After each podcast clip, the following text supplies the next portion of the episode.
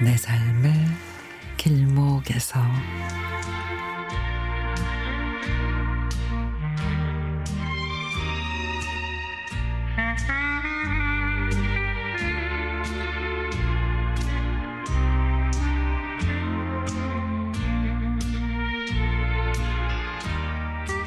최근에 몇 년 사이 부쩍 살이 쪄서 고민을 하고 있는데 올봄에 건강검진에서 과체중과 고지혈증이 있다는 결과를 받고는 요즘에 열심히 체중 관리를 하고 있습니다.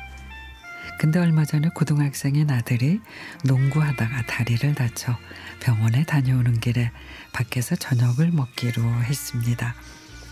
아들은 등심 치즈 돈가스랑 고로케랑 우동 그리고 음료수까지 주문을 했고 저는 돈가스만 주문을 했습니다.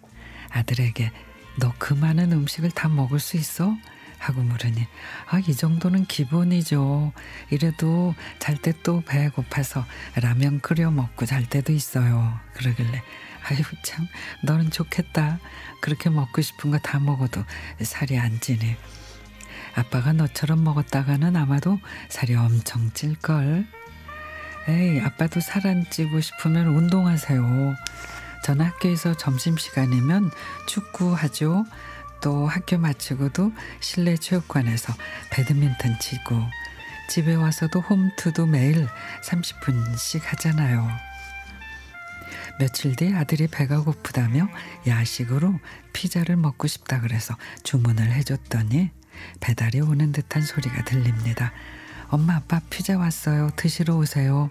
그러길래 이 늦은 밤에 고칼로리 피자 먹으면 살만 찔것 같아 안 먹겠다.